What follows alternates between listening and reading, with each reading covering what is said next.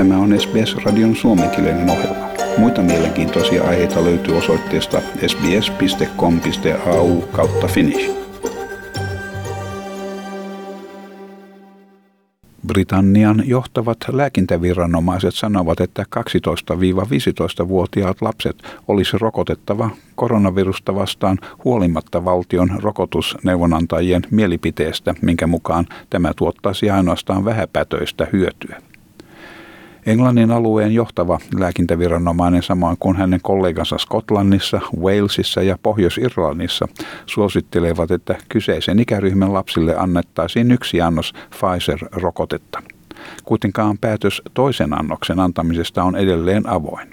Britannian hallitus puolestaan ilmoittaa todennäköisesti noudattavansa suositusta. Monet muut maat, joihin sisältyy muun muassa Yhdysvallat, Kanada, Ranska ja Italia, jo tarjoavat koronavirusrokotuksia yli 12-vuotiaille lapsille. Britannian tähän saakka vielä harkitessa päätöstään. Tohtori June Rain Britannian lääkeaineita ja terveydenhuoltotarvikkeita valvovasta virastosta sanoi, että rokotusten nuorille tuottamat sivuvaikutukset ovat lieviä.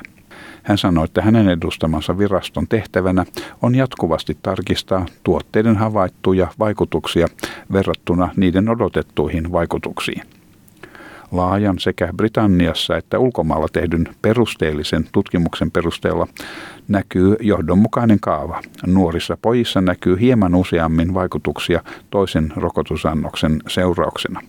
Vaikutukset ovat kuitenkin lieviä, joten rokotusten hyöty on selvästi sivuvaikutuksia suurempi, mukaan lukien 12-15-vuotiaiden ikäryhmässä.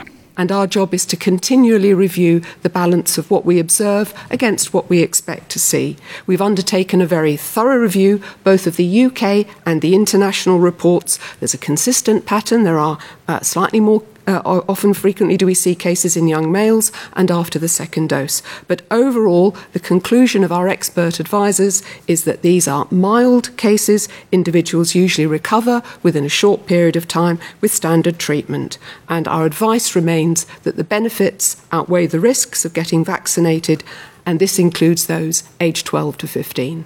Lähes kaikki New York Cityn 300 000 julkisen sektorin työntekijää joutuivat palaamaan työpaikoilleen maanantaina kaupungin luopuessa etätyöjärjestelyistä. Suurin osa heistä joutuu joko rokottautumaan tai läpikäymään viikoittaisen koronavirustestin. Kaupunki ryhtyy myös valvomaan määräystä, minkä mukaan sekä työntekijöiden että asiakkaiden on oltava rokotettuja saadakseen pääsyn ravintoloiden sisätiloihin, museoihin, konsertteihin sekä muihin viihdetapahtumiin. Suhtautuminen pakolliseen työpaikalle paluun on vaihdellut. New York Cityn vanhustenhuoltoministeriön Yvette Santiago sanoi, että vaikka hän pitää muutosta tervetulleena, hänen mielessään on myös joitakin varauksia – vaikka työpaikoilla nyt vallitsee toimelias ilmapiiri, maskien pakollinen käyttö aiheuttaa myös painetta. Hän yrittää sopeutua uuteen olotilaansa. There's more hustle and bustle in the office, which is a good thing.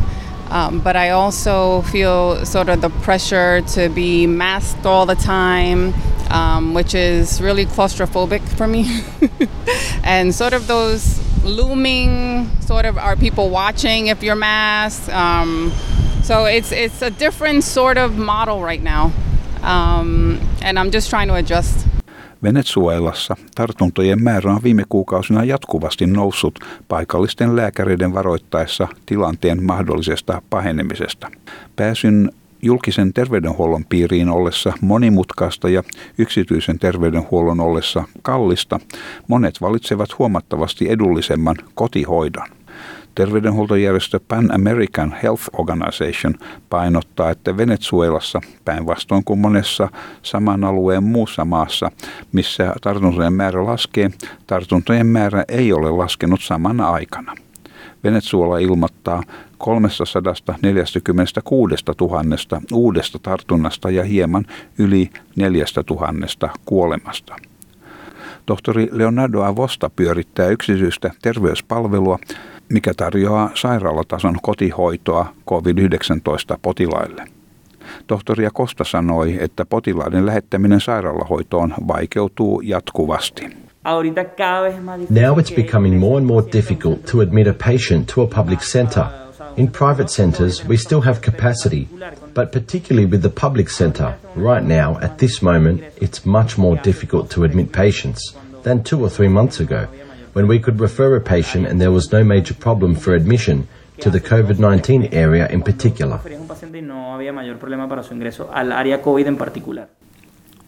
Vietnam kiihdyttää rokotusohjelmaansa pyrkiessään avaamaan koronavirus-sulkutilan rajoituksia maan suurimmissa kaupungeissa syyskuun loppuun mennessä.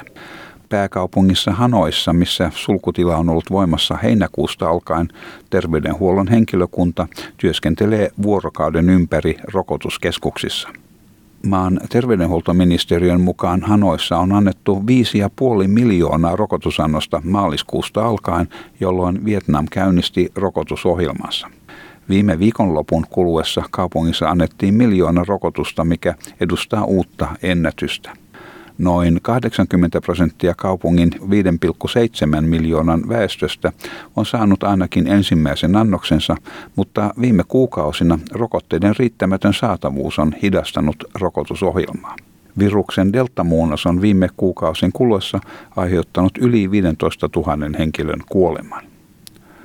Hanoin Trang Van alueen johtaja tohtori Nguyen Dang Long kertoo, että alueella asuu enimmäkseen työläisiä ja opiskelijoita, joten myös rokotettavien määrä on suuri. This is a populous ward with many labourers and students living here, so the number of people who need vaccination is large. We have to organise in a way that people can come for the vaccination, but social distancing regulations are still maintained. Britannia on päättänyt luopua rokotuspassien käyttöönotosta, joiden avulla voitaisiin sallia väkijoukkojen kokoontumisen esimerkiksi urheilukilpailujen katsomoon. Britannian pääministeri Boris Johnson ilmoitti päätöksestä hylätä rokotuspassit samalla ilmoittain joidenkin hallituksen poikkeusvaltuuksien poistamisesta – hän ilmoittaa tällä viikolla suunnitelmasta COVID-19-pandemian hallitsemiseksi lähestyvän Britannian talven aikana. Johnson on joutunut arvostelun kohteeksi oman vallassa olevan konservatiivipuolueensa taholta veronkorotusten johdosta, joilla rahoitetaan kriisitilassa olevaa terveyden- ja sosiaalihuollon toimintaa. Näyttää siltä, että hänen päätöksensä luopua rokotuspassista huolimatta tartuntojen kasvavasta määrästä on yritys tyynnyttää hänen arvostelijoitaan. Britannian terveydenhuoltoministeri Sajid Javid sanoi, että kaikkia muita vaihtoehtoja on myös harkittava. Hän sanoi uskovansa, että suuri osa yleisöstä vaistonvaraisesti suhtautuu kielteisesti ajatukseen rokotuspassista.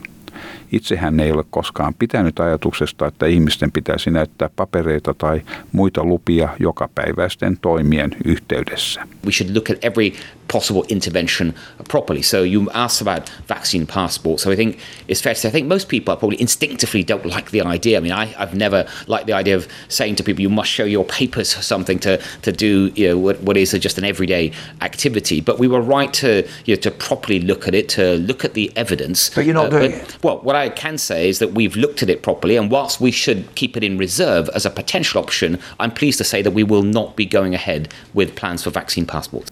Maailman terveysjärjestö WHO julkaisi uusia tilastotietoja maanantaina, mistä ilmenee, että maailmanlaajuisesti kaikkien koronavirustapausten määrä ylittää 224 miljoonaa ja että maanantaihin mennessä kuolleiden kokonaismäärä ylitti 4,6 miljoonaa henkilöä.